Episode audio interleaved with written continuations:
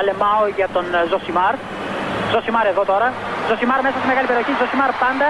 Ζοσιμάρ θα κάνει το σουτ και γκολ. Φοβερό το γκολ του Ζοσιμάρ και πάλι. Ο Περέιρα Ζοσιμάρ, 24 χρόνων παίκτης της Μποταφόγκο. Να λοιπόν, ο Ζοσιμάρ, ο αποκαλούμενος μαύρος ράμπο από τον πατέρα του, που ήθελε λέει να τον κάνει πυγμάχο και να πάρει τα πρωτεία του Κάσιους Κλέη. Τελικά ο ίδιος προτίμησε να γίνει ποδοσφαιριστής και πράγματι φαίνεται τελικά αυτός είχε το δίκιο.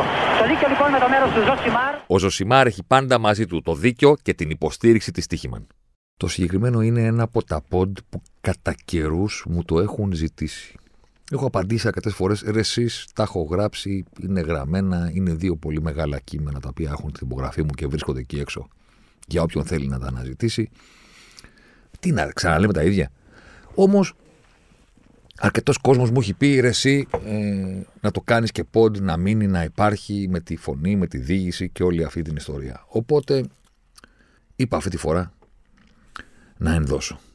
Να τα πω και στο μικρόφωνο, παρέα φυσικά με όλους εσάς που ακούτε. Πατήστε follow και subscribe. Σας ευχαριστώ πάρα πολύ για τις ακροάσεις και για όλα τα ρεκόρ και παρέα φυσικά και με τη στοίχημα. Για μία ακόμη φορά το όνομα της Θάτσερ εμφανίστηκε στα social και στα κείμενα. Για μία ακόμη φορά ένα από τα κείμενα που έχω γράψει χρησιμοποιήθηκε ως αντίλογος ότι σταματήστε να επαναλαμβάνετε τη συγκεκριμένη παπάντζα δεν είναι αλήθεια ο μύθος που συνοθεύει τη Θάτσερ και το ποδόσφαιρο οπότε ήρθα να το κάνω και podcast. Και το σωστό είναι να ξεκινήσω λέγοντας ότι ναι, μπορεί τα συγκεκριμένα κείμενα τα οποία πλέον είναι παραπάνω από 10 χρόνων, το ένα έχει γραφεί το 13, φίλε. Γεράσαμε. το ένα έχει γραφεί το 13 και το άλλο έχει γραφεί το 16. Μπορεί λοιπόν αυτή τη στιγμή για κάποιους εκεί έξω, τους οποίους τους ευχαριστώ πολύ, κάθε φορά που αναφέρεται το όνομα της Θάτσα σε σχέση με το ποδόσφαιρο, το όνομά μου είναι το πρώτο που τους έχετε στο μυαλό, ως Α, αυτός είναι που έγραφε τα κείμενα που λένε ότι όλα αυτά είναι ψέματα και ένας μύθος. Από την άλλη, OK, okay, δεν φύτρωσα το 2013 που έγραψε το συγκεκριμένο κείμενο. Τι εννοώ; Εννοώ εσείς ότι OK, okay, και εγώ κάποτε για πάρα πολλά χρόνια πίστευα, όπως πάρα πολλοί άλλοι ακόμα μέχρι και σήμερα, ότι όντως η Θάτσερ έκανε κάτι σπουδαίο εναντίον του χουλιγανισμού στην Αγγλία. Ότι όντως η σιδηρά κυρία μέσα σε όλα όσα έκανε στη φοβερή της πρωθυπουργική θητεία που στιγμάτισε την Αγγλία δεδομένα, ό,τι και αν πιστεύει κάποιος για εκείνη, ένα από τα φοβερά και τρομερά που έκανε ω πρωθυπουργός ήταν να νικήσει τους χούλιγκανς. Να αλλάξει άπαξ διαπαντό το ποδόσφαιρο. Να, με την πυγμή της να τους πετάξει έξω, να τιμωρήσει τις αγγλικές ομάδες, να καθαρίσει τα γήπεδα και ρε παιδί μου να γίνει Iron Lady, Iron Man ε, που με τι έβαλε το, τη σιδερένια κάσκα με την καρδιά του Τόνι Σταρκ. Εντάξει. Και νίκησε τους χούλιγκανς. Τα πίστευα κι εγώ. Και ο λόγος που τα πίστευα είναι γιατί χωρίς πλάκα εσείς. Δεν φταίμε. Δηλαδή, ας σηκώσουμε το χέρι και ας πούμε ότι, οκ, δεν είναι κακό να το παραδεχτώ. δεν τα ξέρουμε όλα. Ωραία είναι στη ζωή να καταλαβαίνουμε ότι κάναμε λάθος. Ε, εγώ το απολαμβάνω. Μ' αρέσει, γιατί σημαίνει ότι κάτι, μαθαίνω κάτι καινούργιο. Δηλαδή, αν κάθεται και λίγο δεν συνειδητοποιείς πόσο λάθος έκανες πριν από λίγο καιρό, σημαίνει ότι μένεις τα ίδια. Ωραίο είναι να μαθαίνεις, ωραίο να καταλαβαίνεις ότι κάνεις λάθος. Καμιά φορά σε ενοχλεί γιατί λες: Έκανα μεγάλο λάθος ή αδίκησα κάποιον, ξέρεις, ή επέμενα για κάτι που ήταν τελείως λαθασμένο, οπότε φαίνομαι λίγο γελοίος τώρα. Αλλά OK, okay, it's part of the process. Έτσι μεγαλώσαμε ρε σεις. Πέρα την πλάκα τώρα. Το λέω και για τους μικρότερους. Αλλά το λέω και για τους συνομήλικους. Δεν φταίμε. Έτσι μεγαλώσαμε. Δηλαδή στα 80s, ε, εκεί που μάθαμε τη λέξη hooligans, εκεί που μάθαμε το να βάζουμε τη βία μαζί με τα γήπεδα στην ίδια πρόταση. Κερκίδες, επεισόδια, ξέρεις, δειλά-δειλά. Τότε λοιπόν έτσι μας το είπαν. Ότι αυτή που δεν μάσαγε σε οτιδήποτε έκανε ως πρωθυπουργός της Αγγλίας δεν μάσησε και στην περίπτωση του χουλιγανισμού. Πότε μπήκε ο χουλιγανισμός στα σπίτια μας με τρόπο που δεν είχε ποτέ επαναληφθεί; Το Μάιο του 1985. Χέιζελ. Πώς λέμε Μπατακλάν. Πώς λέμε Τέμπι. Μία λέξη καταλαβαίνουμε όλοι τι σημαίνει. Χέιζελ. Τελικός κυπέλου πρωταθλητριών. Τότε η νούμερο ένα ομάδα στην Ευρώπη εκείνης της εποχής, και η Αγγλική αλλά και όλης της Ευρώπης, η Λίβερπουλ, η οποία είχε πάρει το πρωταθλητριών, λες και ήταν παιχνιδάκι, 77, 78, 81, 84, έφτασε σε άλλον ένα ακόμα τελικό Champions League ως κάτοχός του τότε. Απέναντι στην Juventus. Έδρα το Χέιζελ, καταραμένο από κάθε άποψη, επεισόδια, χούλιγκανς Άγγλοι, δεδομένα, δεν το συζητάμε για την ευθύνη των παδών της Λίβερπουλ, καταδικάστηκαν, δικάστηκαν, τιμωρήθηκαν, μπήκαν φυλακοί κτλ. κτλ, κτλ. Νεκροί σε τελικό πρωταθλητριών, αν είναι ποτέ δυνατόν. 39 νεκροί στις κερκίδες ως αποτέλεσμα των δύο επεισοδίων του γεγονότος ότι τους σύνθλιψαν στη γωνία του κηπέδου μαζί με όλα τα υπόλοιπα, το οποίο κατέρευσε, το οποίο ήταν κατάλληλο παντελώς, κερκίδες σε κατάλληλη βελγική αστυνομία, όλα μαζί. Perfect storm, αλλά πάνω απ' όλα χουλιγανισμός των Άγγλων. 39 νεκροί ή 32 Ιταλοί. Υποστηρικτές της Juventus. Οι υπόλοιποι 7 ήταν Γάλλοι, ε, Βέλγοι και ένας Βορειοϊρλανδό. Σοκ. Ήμασταν μικροί και το Χέιζελ έγινε συνώνυμο ότι χειρότερο μπορεί να υπάρξει στο ποδόσφαιρο. Γιατί δεν είχε γίνει σε ένα μάτς, να το δεις λίγο φευγαλέα, έγινε στον τελικό του πρωταθλητριών. Ο οποίος τελικά διεξήχθη την ίδια μέρα με 32 νεκρούς, 39 νεκρούς κερκίδες. Και τον πήρε η Juventus με το πέναλτι που έγινε εκτός περιοχής, γιατί έπρεπε να το πάρει η Juventus, γιατί στο φινάλε η Juventus είχε θρυνήσει τους οπαδούς τη από την επίθεση των χουλιγκάνων, ας πούμε, της Λίβερπουλ. Τι μας είπαν οι ειδήσεις τις επόμενες μέρες, Ότι η σιδηρά κυρία που ήταν πάντα στις ειδήσεις, γιατί ήταν η εποχή με τις απεργίες των ανθρακορίχων και με όλα αυτά τα πράγματα, η εποχή που άλλαζε την Αγγλία και την οικονομία της και όλο αυτό το κομμάτι της Θάτσερ που ήταν και η πρώτη, ε, με το συζητάμε, δηλαδή και ήταν και η πρώτη γυναίκα που ήταν πρωθυπουργός Αγγλίας, τι μας είπαν, τιμώρησε η σιδηρά κυρία τι αγγλικές ομάδες. Τόσο πολύ δεν μάσαγε, ρε παιδί μου, που τους απέβαλε από τις ευρωπαϊκές διοργανώσεις επαόριστον όλους. Όχι μόνο τη Λίβερπουλ, όλους. Γιατί δεν άντεχε την ξεφτύλα της χώρας της εκτός των σειρών. Αυτό βαραίνει την Αγγλία, ήταν η δήλωσή της. Και είδαμε ως παιδιά, κάποιοι μεγαλύτεροι, κάποιοι μικρότεροι. Αυτή ήταν η είδηση. Χουλιγκάνι, Λίβερπουλ, νεκροί, Ιταλοί, Θάτσερ, τιμωρία, τέλος. Κάπως έτσι φτιάχτηκε στο μυαλό μας η πεποίθηση που έμεινε και για δεκαετίες και υπάρχει ακόμα και σήμερα ότι δήθεν η τιμωρία της Θάτσερ ήταν αυτή που ήταν η αρχή του τέλους για, για τους χούλιγκανς που έβαλε τέλος στο χουλιγανισμό, που έφτιαξε την Premier όπως την ξέρουμε σήμερα κτλ. κτλ, κτλ. Τότε και τα επόμενα χρόνια έχουμε το άλοθη ότι έτσι μας είπαν και πότε θα μάθουμε την αλήθεια. Ε, τώρα το 2023 δεν έχουμε δικαιολογία να πιστεύουμε στο συγκεκριμένο παραμύθι. Το πρώτο πράγμα που πρέπει να καταλάβουμε είναι ότι ακόμα και αυτό το ε, υπερβολικό ότι του τιμώρησε η Θάτσερ, ακόμα και αυτό ρε παιδί μου το πρώτο, ε, δεν είναι αλήθεια. Δηλαδή δεν απέκλεισε η Θάτσερ τις αγγλικές ομάδες από τις ευρωπαϊκές διοργανώσεις. Η UEFA το έκανε. Δεν είχε δικαίωμα η Θάτσερ να επιβάλλει την ποινή. Δεν είναι δική της η συγκεκριμένη ποινή. Αυτό που μπορούμε να πιστώσουμε στη Θάτσερ, στη συγκεκριμένη ιστορία, είναι ότι όντως ενθάρρυνε, ας πούμε, την ε, τιμωρία. Όντως, δύο μέρες πριν είναι επιβληθεί η τιμωρία από την UEFA, η Θάτσερ είχε επικοινωνήσει με την Αγγλική Ομοσπονδία, με την ΕΦΕ και τους είπε να επιβάλλουν τιμωρία. Και, τους είπε, και η ΕΦΕ της απάντησε: Μα εμείς δεν κάνουμε κάτι τέτοιο. Η, η UEFA θα το κάνει. Και υπάρχει ο θρύλος που μπορεί να είναι αλήθεια. Εγώ δεν έχω λόγο να το αμφισβητήσω.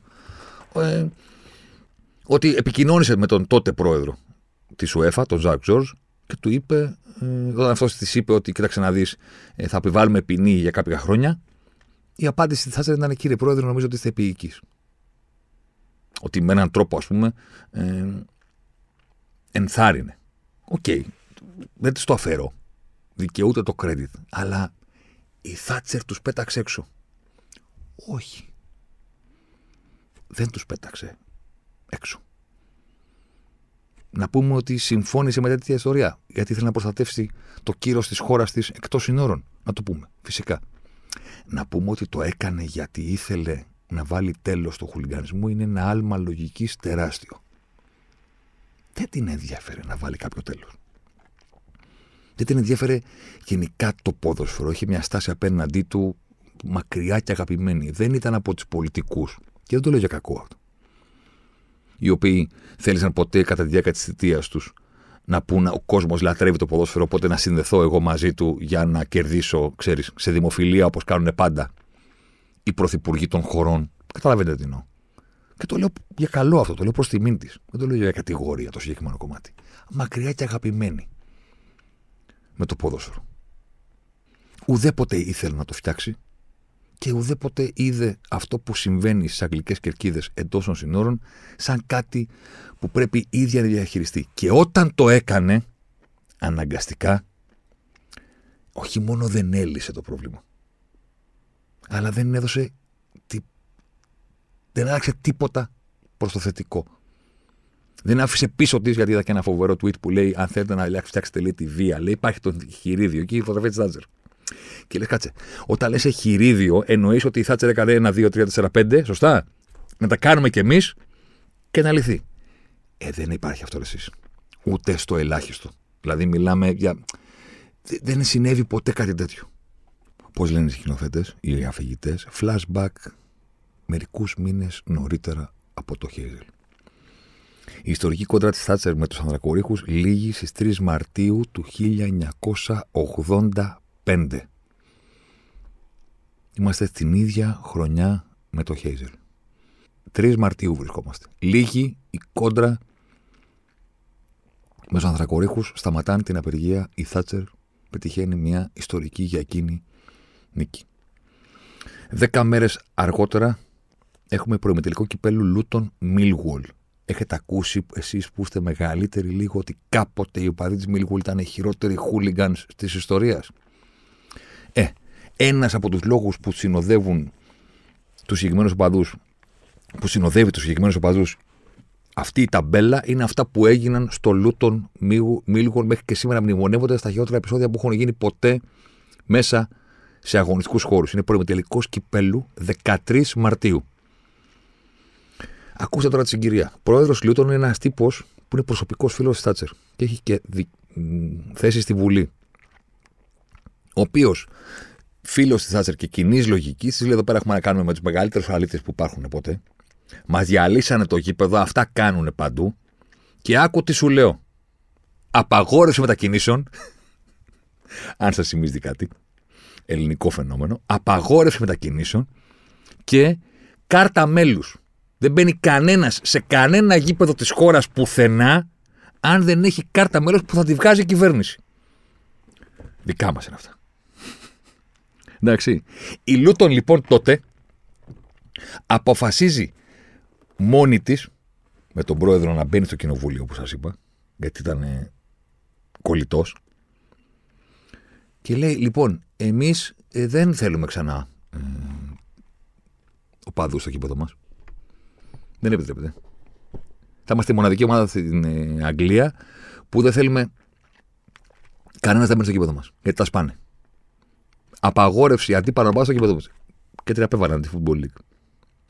Βλέπει όσα έγιναν στο Ρούτον Μίλγολ η Θάτσερ και πηγαίνει με τους εκπροσώπους του ποδοσφαίρου και τους λέει 6 μέτρα. Κάρτα μέλους, εθνική, καλύτερα κάγκελα και φράκτες στα γήπεδα. Ε, έχετε ακούσει το παραμύθι ότι έφτιαξε την Premier League; Τα γήπεδα χωρίς φράκτες. Η Θάτσερ ήθελε περισσότερους φράχτε. Πιο δυνατούς να μην σπάνε, λέει. Να μην μπορούν να φύγουν από εκεί πέρα που είναι μαντρωμένοι οι ταξιδιώτες και να κάνουν όλα αυτά τα πράγματα. Και κλειστά κυκλώματα παρακολούθησης. Και μπαίνει ο Μάιος και έρχονται οι τραγωδίες. 11 Μαου έχουμε την φωτιά στην ξύλινη κερκίδα. Υπήρχαν ακόμα ξύλινες κερκίδες στα γήπεδα. Στο γήπεδο της Bradford. Bradford Fire. 56 νεκροί. Με φρικτό τρόπο. Λαμπάδα, δεν ξέρω αν έχετε τις φωτογραφίες. Σε άλλο γήπεδο έχουμε επεισόδια κατάρρευση τείχου. Τόσο παλιά ήταν τα γήπεδα τότε. Μπορούσαν να καταρρεύσουν οι τείχοι. Καταλαβαίνετε γιατί μιλάμε. Γήπεδα που ήταν πίσω στην εποχή του που είχε πάρει η Αγγλία τον παγκόσμιο κύπελο το 66. Νεκρός 15χρονο. 11 Μαου έχει γίνει αυτό. 56 νεκροί από φωτιά σε γήπεδο. 11 Μαου. Στις 29 Μαου έρχεται το Χέιζελ. Το τελευταίο χτύπημα. Το καρφί στο φέρετρο. Ακόμα και τώρα μπορείτε να βρείτε αφιερώματα, να ψάξετε στο ίντερνετ για εκείνους τους μήνες. Θεωρούνται οι πέντε χειρότεροι στην ιστορία του αγγλικού ποδοσφαίρου. Απανοτά χτυπήματα εντός, εκτός των συνόρων με όλους τους τρόπους. Επισόδια μέσα στα γήπεδα από φιλοξενούμενους, φωτιές, γήπεδα που καταραίουν και ο απόλυτος διασυρμός σε πανευρωπαϊκό, αν όχι και παγκόσμιο επίπεδο. Νεκροί στις κερκίδες με σαφέστατη υπετιότητα των Άγγλων οπαδών. Επιβάλλεται η τιμωρία, αλλά η τιμωρία είναι τιμωρία, παιδιά. Δεν είναι το μέτρο που άλλαξε κάτι. Το μέτρο που μπήκε σε εφαρμογή από τη Θάτσερ ήταν το εθνικό σύστημα μελών. Η ίδια κάρτα, φυλάκιση για ένα μήνα για όποιον μπαίνει στα γήπεδα χωρίς αυτήν, η κυβέρνηση έχει τον έλεγχο και όλα αυτά τα πράγματα, πράγματα τα οποία δεν μπορούσαν να εφαρμοστούν. Όλα αυτά που είδαμε στην Premier League όταν εκείνη μπήκε στη ζωή μας το 1992 δεν ξεκίνησαν το 1985 μετά το Χίζελ. Κάρτα και καλύτερα καγγελά. Κανένας έλεγχος όσον αφορά το αλκοόλ, τη βία και πάνω απ' όλα τις συγκρούσεις με την αστυνομία. Υπάρχει η πεποίθηση ότι τα νίκησε όλα, οι Θάτσερ τελειώσανε όλα με το Χέιζελ και την τιμωρία. Πού; Το 86 τον Αύγουστο κάτι hooligans United η West Ham διέλυσαν ένα ferry Σε κάτι εξήτες είχαν κάνει κάτι... σε ένα... Ε, το θυμάσαι; Ένα, ένα πλοίο που είχαν γυρίσει από την Κρήτη που το είχαν, το είχαν ισοπεδώσει μέχρι να φτάσει στον Πειραιά. Λίτ σε αγώνα Μπράτφορντ, το ξύλο της Αρκούδας. Το 88 έγινε η μάχη του Χάιμπορι. Πάλι Μίλγουολ και Άρσεναλ. Κύπελο. Τότε. Το ξύλο συνέχισε να πέφτει. Οι χούλιγκανς συνέχισαν να τα, τα σπάνε. Οι οπαδοί, χούλιγκανς ή μη, συνέχισαν να θεωρούνται άνθρωποι κατώτερης κατηγορίας από τη Θάτσερ, η οποία δεν είχε πουθενά στο μυαλό της ούτε την πρόθεση, ούτε κανένα σχέδιο για να φτιάξει το ποδόσφαιρο. Τιμώρησε τις ομάδες να μην βγαίνουν εκτός, να μην πλήττεται το κύριο της χώρας της. Υιοθέτησε ένα νόμο που δεν είχε το παραμικρό αποτέλεσμα και η ζωή συνεχίστηκε. Μέχρι τον Απρίλιο του 1989. Μέχρι που ήρθε η τραγωδία στο Χίλσμπορο. 96 τότε ο 27ος προσθέθηκε πολλά χρόνια αργότερα, πριν από μερικούς μήνες. 96 άνθρωποι, 96 οπαδοί της Λίβερπουλ έχασαν τη ζωή τους στο Σεφίλτ στον ημιτελικό της Λίβερπουλ με την Nottingham Forest. Και τότε ήρθε το πραγματικό γεγονός που άλλαξε το αγγλικό ποδόσφαιρο και μας έδωσε την Premier League που γνωρίσαμε αργότερα. Το Hillsborough. Είναι θλιβερό, αλλά είναι και πραγματικό. Αυτή η τραγωδία ανάμεσα στο 85 και στο 89 είχαν μεσολαβήσει τέσσερα χρόνια στις συνθήκες στα αγγλικά γήπεδα δεν είχε αλλάξει το παραμικρό. Το παραμικρό δεν είχε αλλάξει. Και 96 άνθρωποι έχασαν τη ζωή τους γιατί η αστυνομία απέτυχε τραγικά, απέτυχε παταγωδός εκείνη την ημέρα να τις προστατεύσει και όχι μόνο τις προστάτευσε, αλλά πήρε, έκανε μια σειρά από ενέργειες που του οδήγησαν στο θάνατο. Την επόμενη μέρα και τις επόμενες μέρες, αυτό που έμαθε η αγγλική κοινή γνώμη και όλος ο κόσμος, δηλαδή εμείς, ήταν το ακριβώς ανάποδο. Ότι αυτοί οι 96 άνθρωποι έχασαν τη ζωή τους επειδή έφταιγαν οι ίδιοι. Επειδή οι ίδιοι δήθεν ήταν μεθυσμένοι. Επειδή οι ίδιοι δήθεν έκαναν ντου στο γήπεδο για να μπουν χωρίς εισιτηρία.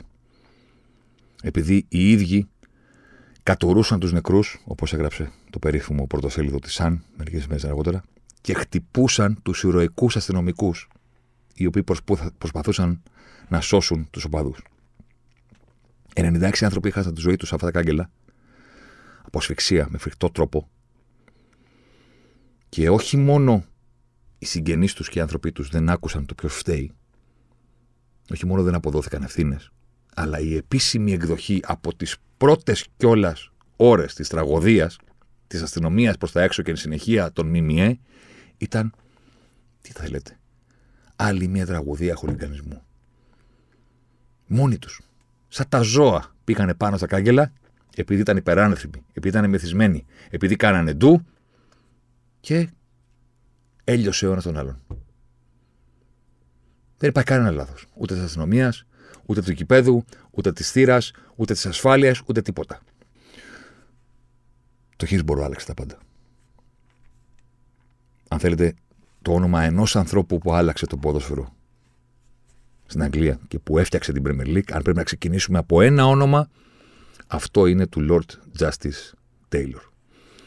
Του ανθρώπου που ανέλαβε να φτιάξει το Hillsborough Report. Που ανέλαβε να εξετάσει τα πάντα και ανέλαβε να πει στην κυβέρνηση και στην αγγλική κοινή γνώμη τι έγινε. Η πρώτη, η προσωρινή του αναφορά δημοσιεύτηκε τον Αύγουστο του 1989 και ανέφερε το τι κατά τη γνώμη του πήγε λάθος στο Χίλσμπορο. Παρότι γελάω γιατί προσπαθώ να συγκρατηθώ λίγο. Παρότι αλλοιώθηκαν 164 καταθέσεις αστυνομικών πριν φτάσουν στα χέρια του. Επαναλαμβάνω, οι αστυνομικές αρχές αλλίωσαν 164 καταθέσεις αστυνομικών πριν φτάσουν στα χέρια του ανθρώπου που θα έκανε την έρευνα. Παρό, παρόλο αυτό το γεγονός της απόκρυψης και της συγκάλυψης, ο άνθρωπος αυτός έβγαλε ένα πόρισμα και είπε ότι η νούμερα ένα ευθύνη ανήκει στην αστυνομία. Δεν υπάρχει καμία απόδειξη για μεθυσμένους. Δεν υπάρχει καμία απόδειξη για ντου. Δεν υπάρχει καμία απόδειξη για ανθρώπους που δεν είχαν εισιτήριο ίσα ίσα, τα εισιτήρια δεν είχαν εξαντληθεί. σα ίσα οι άνθρωποι που ήταν στην κερκίδα ήταν λιγότεροι από τη χωρητικότητα της κερκίδας. Οπότε δεν μιλάμε για υπεράριθμους. Ο άνθρωπος είπε Police broke down. Από την αρχή μέχρι το τέλος. Αυτό έγραφε η αναφορά που έκανε τον Αύγουστο που ήταν με τη ματιά προς τα πίσω το τι έγινε στο Χίσμπορο. Υπουργός Εσωτερικών τότε ήταν ο κύριος Ντάγκλας Χάρντ. Χαρδαλιά, λες. Ο οποίος πήρε την αναφορά και την έστειλε στα ανώτερα κλιμάκια με την άποψή του ότι έπρεπε να ζητηθεί η παρέτηση του αρχηγού της αστυνομίας που ήταν υπεύθυνο τον αγώνα. Το εσωτερικό σημείωμα του Χάρτ, όταν πήγε προς τα πάνω, προς τη Θάτσα δηλαδή, έλεγε το μέγεθος της καταστροφής και το ποσοστό ευθύνης που επιρρύπτει αναφορά στην αστυνομία απαιτεί αυτή την παρέτηση. Αν το περιεχόμενο της αναφοράς βγει προς τα έξω, θα ενθαρρύνει βίαιη συμπεριφορά των οπαδών προς τους αστυνομικούς και οι οπαδές της Λίβερπουλ θα αισθανθούν δικαιωμένοι. Σας διαβάζω και μπορείτε να το αναζητήσετε στο διαδίκτυο αυτό. Το ιδιόχειρο σημείωμα που έχει κάνει με το χέρι της η Θάτσερ στην άκρη του κειμένου. Και υπάρχει στη δημοσιότητα, μπορείτε να το δείτε, με τα δικά της γράμματα. Δεν είναι καν στον υπολογιστή. Είναι με το χέρι, αλλά παλαιά. Στο περιθώριο του εγγράφου, στο οποίο η Θάτσερ γράφει τα εξής. Τι εννοούμε όταν λέμε να χαιρετήσουμε τη γενική κατεύθυνση της αναφοράς; Η γενική κατεύθυνση είναι μια καταστροφική κριτική της αστυνομίας. Είναι αυτό ευπρόσδεκτο για μας; Σίγουρα μπορούμε να χαιρετήσουμε την πληρότητα της αναφοράς και των συστάσεων. Το μεγαλύτερο μέλημα της Θάτσερ δεν ήταν ποτέ το ποδόσφαιρο, ο κόσμος, οι κερκίδες και τίποτα από όλα αυτά. Παρά μόνο τότε, το 1989, η προστασία της αστυνομίας. Δεν υπάρχει καμία απόδειξη, και πρέπει να το πω αυτό στον αέρα, για να είμαι απόλυτο σωστός. Δεν έχουμε δει ποτέ κάτι που να αποδεικνύει ότι η Θάτσερ ήξερε την αλήθεια για το Χίλσμπορο και τη συγκάλυψε. Δεν έχουμε καμία απόδειξη αυτό. Το πιο πιθανό σενάριο, σοβαρά τώρα μιλώντας, είναι ότι επισκέφθηκε το γήπεδο, όπως υπάρχουν φωτογραφίες και τα πλάνα μετά την τραγωδία, και πίστεψε τους αστυνομικούς που της είπαν όλη αυτή τη σειρά των ψεμάτων, που όχι μόνο έλεγε ότι δεν έχουν οι ίδιοι την παραμικρή ευθύνη, αλλά τι, τι, γιατί μιλάμε; Για ένα ακόμα επεισόδιο χουλιγανισμού. Μιλάμε για ζώα, κυρία Μαργαρίτα. Για ζώα. Θέλω να είμαι δίκαιος. Είναι άλλο κομμάτι το ότι θέλω και εξακολουθώ να προσπαθώ να πω την αλήθεια όσον αφορά το γεγονός ότι δεν έκανε τίποτα κατά τη βία στα γήπεδα και δεν ήξερε κανένα χουλιγανισμό και δεν ήξερε κανένα ποδόσφαιρο. Είναι άλλο κομμάτι αυτό και είναι άλλο πράγμα να της αποδώσουμε ευθύνη για κάτι για το οποίο δεν έχουμε απόδειξη το ότι ήξερε την αλήθεια για το Χίλσμπορο και δεν έκανε τίποτα, δεν έχουμε τίποτα που να το αποδεικνύει. Οπότε εγώ της δίνω το άλλο ότι απλά πίστεψε στους αστυνομικούς. Βέβαια, όταν βγήκε μία αναφορά και είδε το αποτέλεσμά της, το οποίο ακόμα και χωρίς τις 164 αλλοιωμένες καταθέσεις που περιείχαν την αλήθεια, για το πώς η αστυνομία κατασκεύασε όλο αυτό το πράγμα για το Χίλσμπορο, Ακόμα και χωρίς αυτό υπήρχε μια αναφορά που έλεγε: Παιδιά, εδώ πέρα ανοίξατε μια πόρτα που δεν έπρεπε, το στείλατε από εκεί που δεν έπρεπε, δεν κάνατε τίποτα, δεν πήγαν ασθενοφόρα μέσα. Φταίτε. Η Θάτσερ έγραψε: Εντάξει τώρα, μετά πούμε αυτά δημόσια. Χωρίς καν να ξέρει το κομμάτι της συγκάλυψης το οποίο βγήκε στο φως της δημοσιότητας 23 χρόνια αργότερα. Που μάθαμε την αλήθεια για τις αλλοιωμένες καταθέσεις. Μάθαμε την αλήθεια για το γιατί ο δικαστή έβαλε το περίφημο 3 και 15 ήταν όλοι νεκροί. Το οποίο είναι ανήκουστο. Ανήκουστο. 3 παρα 5 ξεκίνησαν όλα αυτά. 3 η ώρα ξεκίνησε και το παιχνίδι. 3 και 15 είπε ο δικαστής όλοι νεκροί. Για, για ποιο λόγο, για να μην υπάρχει καμία έρευνα για το αν μπορούσε να σωθεί κάποιος μετά. Για να μην υπάρχουν ευθύνες. 23 χρόνια αργότερα μάθαμε ότι 50 κάτι από τους 96 θα μπορούσαν να έχουν σωθεί. Ακόμα και μετά την τραγωδία.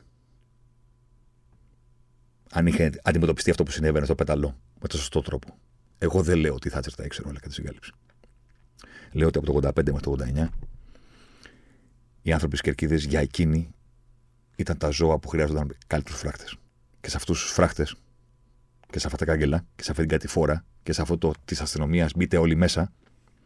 Έχασαν τη ζωή τους 96 άνθρωποι και όχι μόνο την έχασαν, αλλά έπρεπε να περάσουν 23 χρόνια στα οποία όλος ο πλανήτης, δεν μιλάω καν για την αγγλική κοινή γνώμη, αλλά και εμείς εδώ στην Ελλάδα και οπουδήποτε, ξέραμε ότι είναι τι. Χέιζελ, χουλιγκάνι τη Λίβερπουλ, ε, Χίσμπορο το ίδιο. Μπήκαν εκεί μέσα, δε, αυτό δεν είχε γίνει. Μεταξύ τους που σκοτωθήκανε μόνοι τους. Κατουρούσαν τους νεκρούς, ε, δέρνανε τους μπάτσους, τους κλέβανε, δεν κάνανε τίποτα. Οι άνθρωποι οι οποίοι οδηγήθηκαν στο θάνατο και προσπαθούσαν να θρώσουν ένα στη ζωή του αλλού. Που κάνανε φορεία τις πινακίδες. Σε ένα γήπεδο με 96 νεκρούς που μπήκε μέσα στο γήπεδο ένα ασθενοφόρο. Ένα. Και παίρνανε αίμα από τους νεκρούς 13 και 14 και 8 και 10 χρόνων για να αποδείξουν ότι ήταν όλοι μεθυσμένοι. Θα ξαναπώ. Δεν λέω ότι η Θάτσερ τα ήξερε όλα αυτά. Αλλά σίγουρα το πρώτο μέλημά της δεν ήταν ούτε το πεταλό, ούτε η βία, ούτε οι χούλιγκανς. Παρά μόνο η προστασία της αστυνομίας, έστω και στον τελευταίο χρόνο της θητείας της. Που τελείωσε στις 28 Νοεμβρίου του 1990. Στις 28 Νοεμβρίου του 1990, που η Θάτσερ σταμάτησε να είναι πρωθυπουργός Αγγλίας, από το 85 που πήρε ένα νόμο στα χέρια της και είπε θα κάνουμε αυτό, στο αγγλικό ποδόσφαιρο, στο χουλιγανισμό, στα πέταλα, σε οτιδήποτε λέγεται ποδόσφαιρο στην Αγγλία, η ίδια προς το καλύτερο δεν άλλαξε το παραμικρό. Δεν άφησε πίσω της Κανένα δίθεν εγχειρίδιο το οποίο θα πάρουμε και θα πούμε λοιπόν βήμα 1, βήμα 2, βήμα 3, βήμα 4 να κάνουμε ό,τι έκανε η Θάτσερ. Δεν υπάρχει αυτό το πράγμα. Έτσι μεγαλώσαμε με αυτή την αφήγηση. Η πραγματικότητα είναι ότι δεν συνέβη ποτέ κάτι τέτοιο. Τι συνέβη; Τον Ιανουάριο του 90, όταν μπήκαμε δηλαδή στη χρονιά που έμελε να είναι τελευταία της Θάτσερ στην Πρωθυπουργία, τον Νοέμβριο παρτίθηκε, τον Ιανουάριο του 90 βγήκε η τελική αναφορά του κυρίου Τέιλορ. Ο οποίος, αφού είχε πλέον καταθέσει την άποψή του για το τι πήγε στραβά στο Χίλμπορο, κατέθεσε κάτι πολύ πιο σοβαρό. Το τι πρέπει να γίνει από εδώ και πέρα. Εκεί είναι το εγχειρίδιο. Δεν είναι στους νόμους τη Θάτσερ. Είναι σε αυτά που έκανε ο Τέιλορ.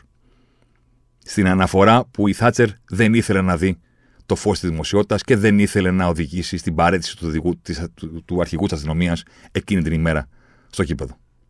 Αυτό τα έκανε όλα. Το πρώτο που έκανε. καταργήθηκε ο νόμος για την εθνική κάρτα των οπαδών. Ε, το πρώτο πράγμα που έγινε ήταν να καταργηθεί το μοναδικό πράγμα που έκανε η Θάτσερ. Η μοναδική της ιδέα. Τη γράφει ο ίδιος ο Τέιλορ στην αναφορά του για τον νόμο της Θάτσερ. Είναι σαν να χρησιμοποιήσει σφυρί για να ανοίξεις ένα καρύδι. Τόσο αποτελεσματικό. Δηλαδή, OK, βάζουμε το καρύδι, το βαράμε με το σφυρί, συντρίμια όλα και λες: Ορίστε να το. Καλά, δεν πήγα. Δεν το άνοιξα. Φάε. Ο ίδιος ο Τέιλορ έχει γράψει στην αναφορά του: Αν φέρεσαι στους οπαδούς σαν ζώα, τότε και αυτοί θα φερθούν αναλόγως. Τίποτα από όλα αυτά δεν ήταν στο μυαλό της Θάτσερ. Ούτε στη λογική της. Δεν την κατηγορώ με γιά της με χαρά της να μην ενδιαφέρεται για τους χουλιγκάνους και τα γήπεδα και το ποδόσφαιρο. Κανένα πρόβλημα. Όχι ότι δεν έκανε και κακό. Ότι νίκησε κανέναν, ότι άλλαξε κάτι. Ο Τέιλορ είπε τέρμα. Λοιπόν, και στις δύο κατηγορίες αλλάζουμε όλα τα γήπεδα. Καταργούνται οι θέσεις των ορθίων, είναι επικίνδυνες. Ενισχύουμε παντού τις κάμερες, βγάζουμε τα κάγκελα. Βγάζουμε τα κάγκελα. Όχι αυτό που θέλεις εσύ, το άλλο θα κάνουμε. Βγάζουμε τα κάγκελα από παντού. Από παντού. Σταδιακά βγαίνουν από παντού. Βάζουμε κάμερες. Προσέχουμε τη συμπεριφορά αυτών που βρίσκονται μέσα στο κήπεδο. Βρίσκουμε κάθε παραβάτη. Τον στέλνουμε στη δικαιοσύνη και αν όχι στη φυλακή, τους στερούμε το δικαίωμα ξαναμπαίνει στο κήπεδο. Γιατί ξέρουμε πλέον ποιος είναι και τι κάνει κτλ. Και, και τα γήπεδα τα κάνουμε ασφαλή. Σταματάμε να ενθαρρύνουμε με τον τρόπο με τον οποίο φερόμαστε στους οπαδούς, το να πλακώνονται με τους αστυνομικούς γιατί είναι οι εχθροί. Και σταματάμε να ενθαρρύνουμε και τους αστυνομικούς να πλακώνουν τα παιδιά στο πέταλο, είτε αυτά φέρονται καλά, είτε όχι.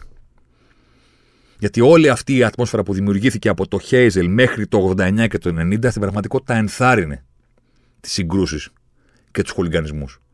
Η αστυνομία, που ήταν το αγαπημένο όργανο της Άτσερ, θεώρησε ότι έχει όλη τη δύναμη να τα βάζει με αυτούς που η Πρωθυπουργός δεν θέλει τα γήπεδα. Και οι άλλοι είπαν, «Ε, ωραία, εσύ είσαι ο εχθρός. Η αστυνομία. Είναι πάρα πολύ πιθανό ότι αυτό συμβαίνει ακόμα και μέχρι και σήμερα. Αλλά συμβαίνει έξω από τα γήπεδα. Από το 92 μέχρι το 94, το 92 ξεκίνησε η Premier League, μέχρι το 94 φτιάχτηκαν όλα. Γκρεμίστηκαν όλες οι κερκίδες που είχαν θέσεις μόνο ορθίων, όπως το Κόπι, το Stretford End, στο Old Trafford. Έγιναν ξανά με καθίσματα. Καταργήθηκαν οι θέσεις ορθίων. Ολόκληρα γήπεδα γκρεμίστηκαν και ξαναφτιάχτηκαν. Καινούρια, καινούρια, καινούρια, καινούρια. Ασφαλή, ανθρώπινα, χωρίς κάγκελα. Με πιανούν λεφτά του κράτους. Αν τα είχε δώσει ρε η Θάτσερ, θα έλεγα ναι. Δεν πέτυχαν οι νόμοι της. Εντάξει, δεν πέτυχαν οι νόμοι της, παιδί μου, δεν είχε καλές ιδέες, αλλά όταν βρέθηκε ένας άνθρωπος και της είπε λοιπόν θα κάνουμε αυτό, Παρότι χρειάστηκε ποτέ να πεθάνουν 96 άνθρωποι. Πλήρωσε. Δεν τα έδωσε εκείνη. Ήταν ήδη σπίτι της. Από τον Νοέμβριο του 90. Η κυβέρνηση Μέιτζορ θα έκανε. Μετά. Τα λεφτά του Μέρντοχ, Sky, παιδιά, όχι μόνο δεν πρέπει να συνεχίσουμε να έχουμε το ποδόσφαιρο σε αυτήν την κατάσταση, αλλά έχουμε την ευκαιρία να φτιάξουμε το καλύτερο προϊόν στον κόσμο. Who's with me? Να βγάλουμε λεφτά. Να φτιάξουμε την Premier League να κονομάμε όλοι, να είμαστε γαμάτοι. Πάμε. Γήπεδα. Τηλεοπτικό, αποκλειστικά δικαιώματα, κάμερες, ασφάλεια και ξαφνικά λάμπουμε. Και πέρασε το ποδόσφαιρο από όλο αυτό το, το μαύρο πράγμα που ήταν στην Αγγλία αυτά τα πέντε χρόνια, τέσσερα, από το 85 μέχρι το 89 μέχρι το 90, Premier League το 92, τελειώνουν τα κύπεδα το 94 και ξαφνικά αυτό που μεγαλώσατε όλοι, α, έχει Αγγλία το Σαββατοκύριακο, άρχισε να σχηματοποιείται. Αν τα είχε πληρώσει τουλάχιστον, θα έλεγα ότι OK, okay, πλήρωσε. Εφάρμοσε την ιδέα. Δεν έχουμε καμία απόδειξη ότι θα το έκανε αν ήταν εκείνη στην εξουσία. Μάλλον το αντίθετο. Θα έλεγε τι, τι θέλετε, τι, λεφτά για αυτούς και τα πέταλα. Αυτούς που πλακώνονται με την αστυνομία, που πλακώνονται μεταξύ τους, που σκοτώνονται, που, που πνίγονται, που συνθλίβονται στα κάγκελα και έχουμε νεκρούς και που πηγαίνουν στο εξωτερικό και πλακώνονται με τους Ιταλούς και έχουμε 30 τόσου νεκρούς Ιταλούς. Ποτέ. Πάνε τον τάφο μου. Λεφτά. Η εθνική κάρτα φιλάφλου, που ήταν η ιδέα της, καταλήφθηκε. Αμέσως καταδικάστηκε από τον άνθρωπο που έκανε την αναφορά ως αναποτελεσματική, ως αστείο μέτρο. Και στην πραγματικότητα, θα το ξαναπώ, από το Χέιζελ που υποτίθεται ότι του τιμώρησε όλους και ξεκίνησε τη μάχη για να σώσει το ποδόσφαιρο μέχρι το 89, το ποδόσφαιρο ήταν ίδιο. Απλά οι αγγλικές ομάδες δεν έπεσαν στην Ευρώπη. Αυτό είναι όλο. Τίποτα δεν έφτιαξε. Τίποτα δεν βελτίωσε. Κανένα εγχειρίδιο δεν άφησε πίσω της. Είναι το πιο τεμπέλικο πράγμα στον κόσμο το να λες: Κάντε ό,τι έκανε η Θάτσερ, τιμωρήστε τις ομάδες. Σαν τιμωρία να το προτείνεις, ναι, OK. Okay. Όχι σαν μέτρο, για όνομα του Θεού. Όχι σαν κάτι που θα φέρει αποτέλεσμα. Όχι σαν κάποιο εγχειρίδιο που δήθεν έχει αφήσει πίσω της η Βαρόνη. Βαρόνη τη λέει ο Άδωνης που τρελαίνεται. Παθαίνει εγκεφαλικό, δεν ξέρω κάτι. Πρέπει να νιώθεις την αρχοκοκαλιά του. Δεν ξέρω αν το έχεις προσέξει.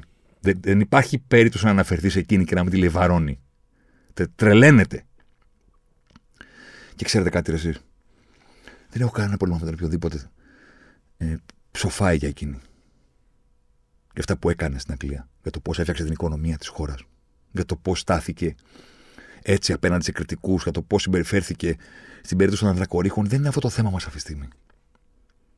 Θέλω να πω, ρε παιδί μου, ότι καταλαβαίνω ότι υπάρχει, ένας, υπάρχει ένα κοινό εκεί έξω το οποίο τρελαίνεται κατά τη Θάτσερ, το οποίο σε θεωρεί εχθρό αν πεις ότι εντάξει, ρε παιδί μου, ξέρεις κάτι από τα 10 επιτεύγματά της, το 10ο, αυτή η περίφημη ιστορία ότι νίκησε, ξέρεις, δεν ισχύει. Δεν της επιτίθεσαι συνολικά, ρε παιδί μου. Δηλαδή, θέλω να πω ότι δεν της κάνεις πόλεμο, δεν την ακυρώνεις, δεν, δεν ξέρω κι εγώ, δεν της επιτίθεμαι, ρε παιδί μου. Πώς να το πω. Αν με ρωτήσετε την άποψή μου για το τι έκανε στο Χίσμπορο, ναι, θα μπορώ να σε επιτεθώ. Συνολικά δεν το λέω για να την πλήξω. Απλά δεν συνέβη, ρε, εσύ. Ξέρεις κάτι; Δεν συνέβη. Νομίζουμε ότι συνέβη, δεν συνέβη. Είναι σαν να έχει βάλει κάποιο 4 γκολ και τελικά ξαναδούμε το παιχνίδι και είχε βάλει 3. Να το πω έτσι. Αυτό το τέταρτο γκολ, παιδί μου, δεν έχει πει ποτέ. Και τα τρία που έβαλε, πολλά είναι. Το λέω για τους εκεί έξω φανατικούς, ας πούμε, της Βαρόνης, οι οποίοι τρελαίνονται για τη Θάτσερα, ας πούμε, και θεωρούν ότι είναι κάποιος ε, πολέμιός της. Αν σηκώσει το χέρι, που το κάνω από το 13 μέχρι και σήμερα που έχω γράψει το πρώτο κείμενο μέχρι τώρα, κάθε φορά, σε κάθε ευκαιρία και λέω ρε εσείς, για όνομα του Θεού, σταματήστε να το λέτε αυτό. Πριν από αρκετά χρόνια στο Twitter, ένα, ο Ιταλός, ο Τάκρεντι Παλμέρι, που είναι στη διάσημη, που εκατομμύρια, δεν ξέρω πόσους followers έχει, ρε παιδί μου. Ιταλός έτσι, αεριτζής δημοσιογράφος. Ε, είχε τον ίδιο διάλογος στο Twitter. Έχει γράψει κάτι, ξέρω εγώ, στα αγγλικά, ας πούμε, Θάτσερ που χρειάζεται, ξέρω εγώ, κάτι. Και έχει πεταχθεί ο Τζόναθαν Βίλσον που είναι από του κορυφαίους συγγραφές συγγραφή για θέματα ποδοσφαίρου. Ο άνθρωπος που γράψε το Αντιστρέφοντα την πυραμίδα, που έχει γράψει από τότε τόσα βιβλία για το ποδόσφαιρο. Δηλαδή, αν μιλάμε για κάποιον που ξέρει την ιστορία του ποδοσφαίρου, αυτός είναι ο Τζόναθαν Βίλσον, είναι τεράστιος. Ο οποίος έχει πει, Ποια θα τι λες. Και απαντάει το άλλο στην μαξί, ότι τι εννοείς. Δεν καθάρισε. Θέλω να πω ότι κατηγορώ κάποιον ο οποίο δεν δέχεται σήμερα την αλήθεια σχετικά για τον Θάτσερ, αλλά δεν το κατηγορώ επειδή το έμαθα έτσι. Όλοι έτσι το μάθαμε. Είναι δεδομένο ότι σε όλες τις χώρες Ευρώπης εκείνη την εποχή μεταδόθηκε η είδηση ότι κοίταξε να δεις Iron Lady καθάρισε. Τα φτιάξε όλα. Και το λέω, τι εννοείς, δεν... έτσι δεν έγινε. Και το Wilson του έλεγε πολύ βίνικα ότι τι αυτά που λες.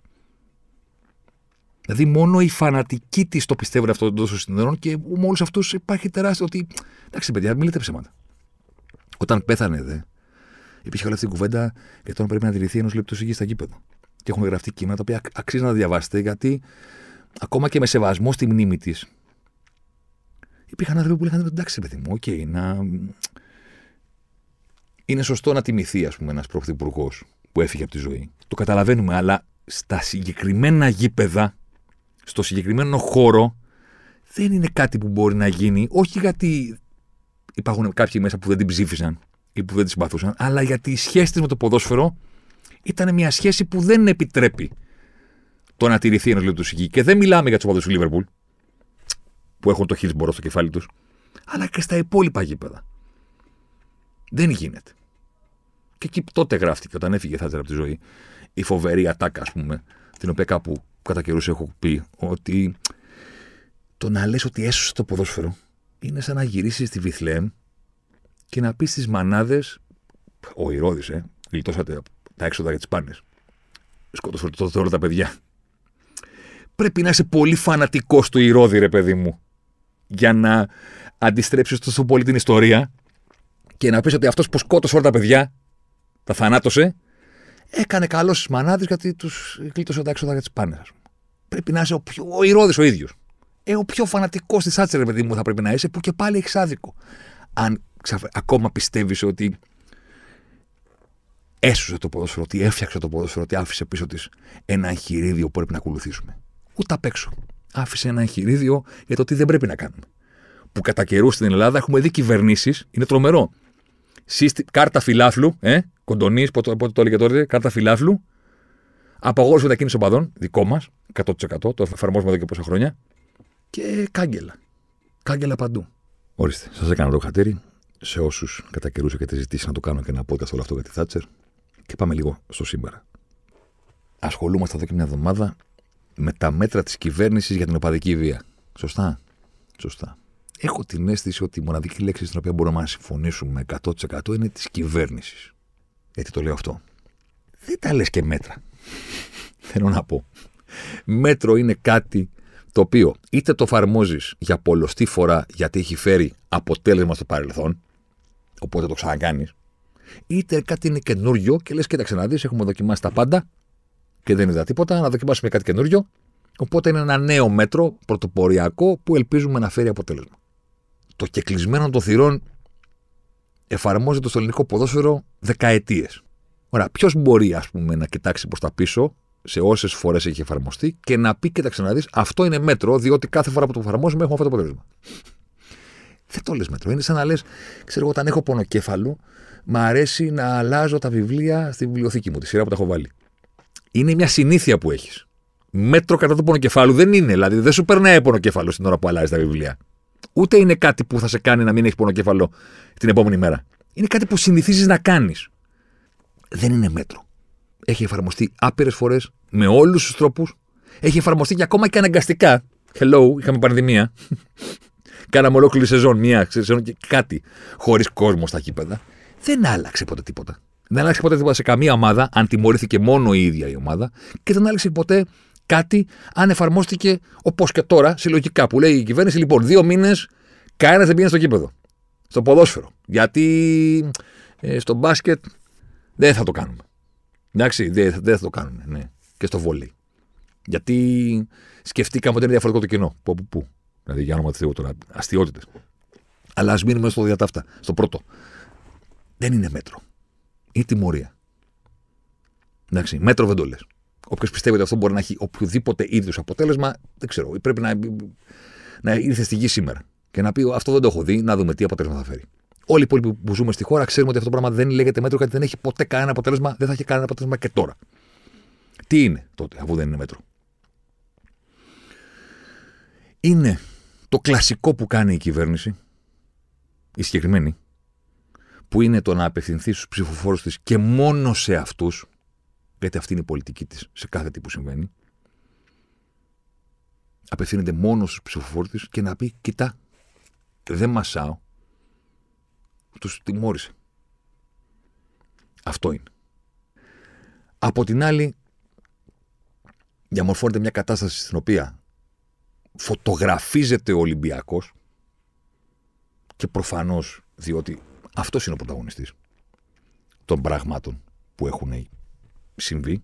Δηλαδή, υπάρχει το ντερμπι, κροτίδα, Χουάν λέγαμε, και όλη αυτή η υπερασπιστική γραμμή του Ολυμπιακού. Εντάξει, ένα αυτό. Δύο, Πανθεσσαλικό, Γης Μαδιάμ. Και μερικές μέρες αργότερα η σύγκρουση, η πολεμική με την αστυνομία που έχει στείλει έναν άνθρωπο να παλεύει για τη ζωή του και να έχει ήδη ακρωτηριαστεί με τη δολοφονική επίθεση εναντίον του, με την ναυτική φωτοβολίδα. Ο Ολυμπιακός είναι σε όλα αυτά. Ναι, πολύ ωραία. Οι άλλοι γιατί τιμωρούνται; Αναδρομικά, αναδρομικά, OK, okay, το ακούω. Ξέρουμε όλοι το τι έχουν κάνει οι hooligans κάθε ομάδα. Μην με βάζετε να λέω πράγματα που είχα πάει και στο podcast για τους οργανωμένους. Αν είναι αναδρομική η τιμωρία, είναι ο μοναδικός τρόπος να την ακούσεις. Αλλά ποια είναι η λογική της αναδρομικής τιμωρίας, ας πούμε; Γενικά όλοι έχετε κάνει από κάτι κατά καιρούς, οπότε τώρα που έγιναν τα συγκεκριμένα και που χτυπήθηκε αστυνομικός και παλεύει για τη ζωή του και έχει χάσει ήδη το ένα του πόδι, σας τιμωρούμε όλους συλλήβδιν. Οκ, okay, ξέρουμε τι έχουν κάνει, αλλά τι έκαναν φέτος οι Αγγλίδες, παιδί μου, τι έκαναν φέτος οι Παναθηναϊκοί; Στα γήπεδα λέμε τώρα. Δεν λέμε τώρα αν ξέρω εγώ, υπήρχε συνεργασία κάποιον με τους δυναμό τότε. Στο φινάρι δεν ήταν κάτι ημέρα το αγώνα του συγκεκριμένο παιχνίδι. Ξέρουμε τι έχει γίνει στην Τούμπα και τι έχουν κάνει παοξίδε. Καταλαβαίνετε τι θέλω να πω. Αλλά φέτος γιατί τους τιμώρεις; Τι κάνανε; Τι κάνανε; Γιατί πρέπει ο Λουτσέσκου που είπαμε στο προηγούμενο podcast ότι ο Πάοκ είναι η μοναδική ομάδα που η μέση όρη της και οι δείκτες της αναλύτηξη όπτα πρέπει να ειδωθούν με το πρίσμα ότι είναι η μοναδική που έχει παίξει τρία ντέρμπι εκτός έδρας. Και δεν τα έχει παίξει με τυχαίο, τα έχει παίξει με Ολυμπιακό και ΑΕΚ και, και Παναθηναϊκό. Και τους περιμένει και τους τρεις στην Τούμπα. Και τι του λες, έπαιξες εδώ με κόσμο, έχασες το ένα, πήρες ένα χ, κέρδισες το άλλο, τους περιμένεις όλους στο κήπεδο τους, στο κήπεδο σου, για να τους προσπεράσεις το δεύτερο γύρο με τη βοήθεια του κόσμου σου, δεν θα τον έχεις. Πού φταίει ο Πάοκ; Πού φταίει ο Πάοκ, παιδί μου, στο κήπεδο του τι έχει συμβεί; Έξω από το γήπεδο του στο Φιτάλε. Τι έχει συμβεί; Επαναλαμβάνω, για να παρεξηγηθώ. Το αναδρομικά το ακούω γιατί δεν υπάρχει κανένας αναμάρτητος. Φέτος, μέτρα δεν τα λε. Κάποια κοινή λογική πίσω από αυτή την τιμωρία και πάλι δεν μπορείς να βρεις γιατί. Εντάξει, τώρα. Ότι πηγαίνετε στο τάδε γήπεδο, αλλά μην πηγαίνετε στο γήπεδο του μπάσκετ κτλ. Ότι αυτή η ιδέα ότι υπάρχουν διαφορετικοί στο μπάσκετ, στο βόλιο τώρα οι χούλιγκανς και η παραβατική του συμπεριφορά και η στρατή των οργανωμένων και όλα αυτά τα πράγματα δεν φύονται ανάλογα με το αν υπάρχει χορτάρι ή παρκέ. Φυτρώνουν, δρούν και κάνουν ό,τι γουστάρουν σε όλα τα γήπεδα, σε όλες τις πόλεις και σε όλους τους χώρους της χώρας μέχρι στιγμής. Το ξέρουμε, το γνωρίζουμε, το έχουμε δει κύκλοι κοντά στην κυβέρνηση, ας πούμε, λένε δεν είναι μέτρα η τιμωρία αυτή. Λέει, το μέτρο είναι αυτό που έκαναν, λέει, ο Βρούτσης με, το, με τον οικονόμο.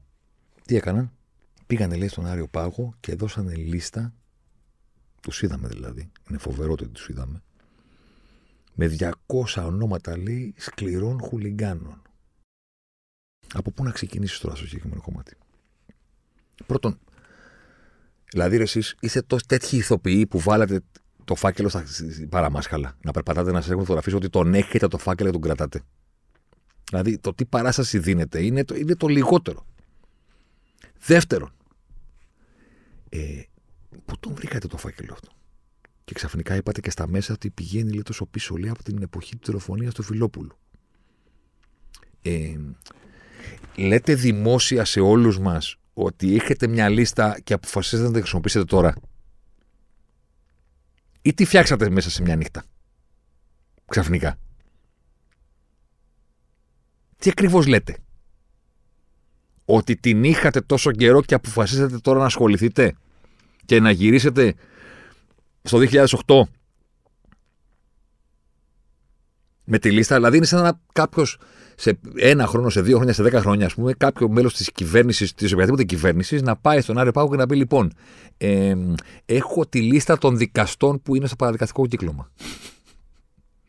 και τόσο καιρό τι την έκανες; Τι ακριβώς εννοείς; Ότι τώρα ξαφνικά απέκτησες τη βούληση; Τρίτον και τελευταίο, δεν είναι ανάγκη εσείς να τα κάνετε όλα για την επικοινωνία. Για κανένα λόγο δεν είναι ανάγκη να τα κάνετε όλα για την επικοινωνία. Κάντε το και μην το πείτε σε κανέναν, γιατί μόνο έτσι μπορεί να σας πιστέψουμε ότι θέλετε να το κάνετε πραγματικά. Άμα σε βλέπω να πηγαίνεις με το φάκελο στα χέρια και μετά να κάνεις δηλώσεις, δεν υπάρχει τίποτα που μπορεί να, να, να με πείσει ότι δεν κάνει show εκείνη τη στιγμή. Δεν τρέπεσαι να περπατάς με το φάκελο στα χέρια. Ότι να εκεί είναι η λίστα. Με τα ονόματα. Και να κάνεις δηλώσεις στις κάμερες. Για ποιο λόγο το κάνεις όλο αυτό; Όταν το κάνεις, μου δίνεις το, το σήμα ότι όλο αυτό είναι επικοινωνία. Κάντο χωρίς να το πεις σε κανέναν. Για να φτάσουμε και στο διατάφτα. Οι χουλιγκάνοι του 2023 δεν είναι αυτοί που ήταν στα 80s και στα 90s και στα zeros, ούτε ακόμα και στα 10s. Υπάρχουν ακόμα αυτοί που είναι αυτοί που θα κάνουν οτιδήποτε θα κάνουν με την αστυνομία, που θα κάνουν οτιδήποτε εναντίον των οπαδών, που θα κάνουν μπάχαλα στα γήπεδα, αλλά η κορυφή της πυραμίδας έχει ξεφύγει πάρα πολύ μακριά από το είμαστε χουλιγκάνοι. Είναι του κοινού ποινικού δικαίου, του οργανωμένου εγκλήματος. Οπότε δεν αντιμετωπίζονται με τιμωρίες στι ομάδες ή με πράγματα που αφορούν τα γήπεδα. Κάμερες και εισιτήρια και λοιπές ιστορίες. Αντιμετωπίζονται με τον τρόπο που αντιμετωπίζεται το κοινό έγκλημα. Θέλετε να το κάνετε. Τηλεφωνικά απόρριτα, χωρίς να το πείτε σε κανέναν όμως. Χωρίς να το πείτε σε κανέναν. Δηλαδή, τι τους λες, προσέξτε από εδώ και πέρα. που το κάνεις δημόσια δεν προσέχουν τόσο ή άλλω. Είναι η μοναδική κατηγορία εγκληματίων της χώρας που διαφημίζει τα εγκλήματά της. Τα ανεβάζει στο, στο ίντερνετ και λένε πεσήματα από εδώ, κάναμε το ένα, κάναμε το άλλο. Δεν προσέχουν καθόλου. Είναι ασίδωτοι. Γιατί δεν έχει ασχοληθεί ποτέ κανένας μαζί τους. Γιατί ποτέ καμία κυβέρνηση δεν έχει ασχοληθεί πραγματικά μαζί τους. Ποτέ. Κάνουν ό,τι γουστάρουν. Όχι επειδή οι Sony και δεν τους προστατεύουν οι πρόεδροι, το, το παλιό που λέγαμε, τους προστατεύει, τους χαρτζηλικώνει, ξέρεις, τους πατρονάρει, όλο αυτό. Όχι γι' αυτό. Γιατί καμία κυβέρνηση δεν ασχολήθηκε ποτέ μαζί τους και έχουν γιγαντωθεί εκτός των γηπέδων. Δεν είναι γηπαιδική βία πλέον αυτό. Είναι γηπαιδική αυτό, βία αυτό που συμβαίνει στο Πανθεσσαλικό, προφανώς. Αλλά το μεγαλύτερο κομμάτι των παράνομων δραστηριοτήτων τους δεν αφορά το ποδόσφαιρο πλέον. Ποιος είναι ο αρχηγός της κάθε θύρας, τάδε. Έχετε σκεφτεί ποτέ; Σήμερα που μιλάμε, το 23. Όχι παλιά. Κάποτε. Τώρα, σήμερα που μιλάμε. Ποιοι είναι, τι δουλειά κάνουν, τι δουλειές κάνουν; Θέλετε να ασχοληθείτε με αυτό, ασχοληθείτε με αυτό κανονικά σαν να πρόκειται να εξαρθρώσετε κάτι σοβαρά. Είστε τηλέφωνα, παρακολουθήστε. Δεν προσέχουν καθόλου. Μέσα σε λίγο καιρό θα έχετε μια δικογραφία μέχρι το ταβάνι. Αυτός είναι ο τρόπος. Μην μου παίρνεις τη λίστα και πηγαίνεις παραμάσκαλα και μου λες ότι γυρνάς το 2008. Καταρχήν και μόνο όταν δίνεις πολλά ονόματα είναι σαν να μου λες θα το καθυστερήσουμε. Από ένα ξεκινάς σε κάθε ομάδα. Από ένα. Και τα υπόλοιπα θα έρθουν από μόνα τους. Ξεκίνα από ένα και τα υπόλοιπα θα έρθουν από μόνα τους. Δεν χρειάζεται να εξαγγείλεις κανένα μέτρο. Αν θες να κάνεις μια τιμωρία όπως έκανε τώρα για σόου επικοινωνιακό και για να δείξεις στους ψηφοφόρους ότι να δεν μασάει ο Πρωθυπουργός και τους τιμώρησε όλους ανεξαρτήτως, OK. Okay. Αν θες κάτι πραγματικό, μην ανακοινώνεις τίποτα. Μην πηγαίνεις σε κανένα ρεμπάκο, μην λες τίποτα. Να ξυπνήσουμε μια μέρα και να δούμε breaking news, διώξεις, βραχιολάκια κτλ. κτλ, κτλ. Κάπως έτσι κάτι μπορεί να γίνει. Μέχρι να κάνεις αυτό, μην μου ανακοινώνεις τι θα κάνεις. Δεν το αντέχω είναι σαν το που λένε θα καταθέσουμε αγωγή. Καταθέσαι και μετά πες το. Γιατί με ενημερώνεις; Κάθε φορά που κάποιος ενημερώνει για τις νομικές ενέργειες που θα κάνει, με πείθει ότι δεν μπορεί να κάνει τίποτα. Μπορεί να φταίω εγώ. Μπορεί να έχω κάποιο, να μου λείπει κάποιο έντυπο, να έχω κάποιο άλλο. Μπορεί να είμαι άδικος. Αλλά κάθε φορά που κάποιος λέει θα κινηθούμε νομικά, μπορεί να τρελαθώ. Κάντο. Κάντο και πες το μου. Δηλαδή, κανονικά που το λέω καμιά φορά στο site και γελάνε, λέω κανονικά δεν πρέπει να βάζουμε τίτλο. Ε, πρέπει να βάζουμε λέει ότι θα. Αλλά δεν το κάνουμε. Λέμε, ο η τάδε ομάδα ανακοίνωσε ότι θα κάνει αυτό. Ή αυτό. Κανονικά πρέπει να πούμε λέει. Το οποίο λέει το αδυνατίζει, ε, γιατί λέει, ο Κέσσαρη, παιδί μου, λέει ότι θα καταθέσει αγωγή. Άμα το διαβάσεις, πει θα πεις εντάξει, μπορεί να το κάνει πρώτα. Ενώ όταν λέμε θα καταθέσει, είναι σαν να έχει γίνει. Ρε, κάντο, κατέθεσε. Μη μου το λες. Στηθήκαν και μπροστά στις κάμερες οι ιδιώτες να κάνουν δηλώσεις. Δεν με πείθεις, ρε φίλε, ότι θα κάνεις κάτι πραγματικά, θα κάνεις δηλώσεις γι' αυτό. Κάντο και κλεισμένων. Και κλεισμένων όχι των θυρών των γηπέδων, ούτε και κλεισμένων λογικών. Κάντο και κλεισμένων των γραφείων. Μαζευτείτε, βάλτε τα κατώ και δέστε τους. Όλους. Όσους βρείτε. Τους βασικότερους. Επιτέλους, κάντε ένα πλήγμα, ρε παιδί μου, σε αυτό το κομμάτι των ανθρώπων, που είναι η πιο ασίδωτη της ελληνικής κοινωνίας. Ένα πλήγμα. Το πλήγμα δεν είναι το κεκλεισμένον. Ούτε είναι η ευκαιρία, οι δίκες που προκύπτουν από μεμονωμένα γεγονότα. Δεν είναι δίκη για το Φιλόπουλο, δεν είναι δίκη για τον Άλκη, δεν είναι η δίκη που θα γίνει κάποια στιγμή για τον αστυνομικό τώρα, γιατί εκεί μιλάμε για κάτι μεμονωμένο. Κάντε ένα πλήγμα συνολικό. Κάποια στιγμή, έστω και ένα. Που να μην αφορά το μεμονωμένο προστατικό. Γιατί το μεμονωμένο προστατικό καταλήγει πάντα στο να την πληρώσουν ένα, δύο, τρεις. Και για την περίπτωση. Για, το φρικτό φόνο, τη φρικτή δολοφονία του Άλκη την πλήρωσαν αρκετοί. Αλλά ξέρετε κάτι. Το κομμάτι που, στο οποίο άνοικαν οι συγκεκριμένοι δολοφόνοι δεν έπαθε κάτι. Οι δολοφόνοι έπαθαν. Οι συγκεκριμένοι. Εκείνη τη βραδιάς το κομμάτι στο οποίο ανήκουν όλοι αυτοί δεν έπαθε κάτι. Συνεχίζει κανονικά τη ζωή του. Συνεχίζει να υπάρχει με τις ίδιες διομές, τους ίδιους αρχηγούς, τους ίδιους υπαρχηγούς, τους ίδιους οπλίτες. Συνεχίζει να υπάρχει. Κάποτε λέγαμε ότι δεν λύνεται το πρόβλημα της βίας στα γήπεδα, διότι εκείνο, το άλλο κτλ. Το 2023, με όλα τα μέσα που υπάρχουν στο οποιοδήποτε θέλει να επιβάλλει τον νόμο και την τάξη που αρέσει τόσο πολύ στην κυβέρνηση Μητσοτάκη, τον νόμο και τάξη για τον νόμο και τάξη τον νόμο και τάξη, με το, όλα τα όπλα που έχουν στη διάθεσή τους. Ένα. Και δύο, με σύμμαχο την ασυδοσία και την απροσεξία των συγκεκριμένων παραβατικών οργανώσεων, οι οποίοι δεν νοιάζονται γιατί ποτέ κανένας δεν τους έχει κυνηγήσει, δεν μπορεί να με πιστέψετε, να με πείσετε εσείς ότι είναι δύσκολο πια. Δεν είναι τόσο πολύ. Κάντε μια αρχή κάπου, αλλά μην την ανακοινώνετε για όνομα του Θεού. Αυτό ήταν ο Ζωσιμάρ αυτής της εβδομάδας. Παρέα φυσικά και με τη Στίχημαν. Μπορείτε να μας βρείτε στο προφίλ της Στίχημαν μαζί και με άλλο πολύ ενδιαφέρον περιεχόμενο. Στίχημαν Super League. Μάλλον αν δεν αλλάξει κάτι χωρίς κόσμο μέχρι τις 12 Φεβρουαρίου, φοβερό πρωτάθλημα είχαμε πέρυσι, φοβερό πρωτάθλημα έχουμε και φέτος, θα επιστρέψουμε στην κουβέντα για το χορτάρι.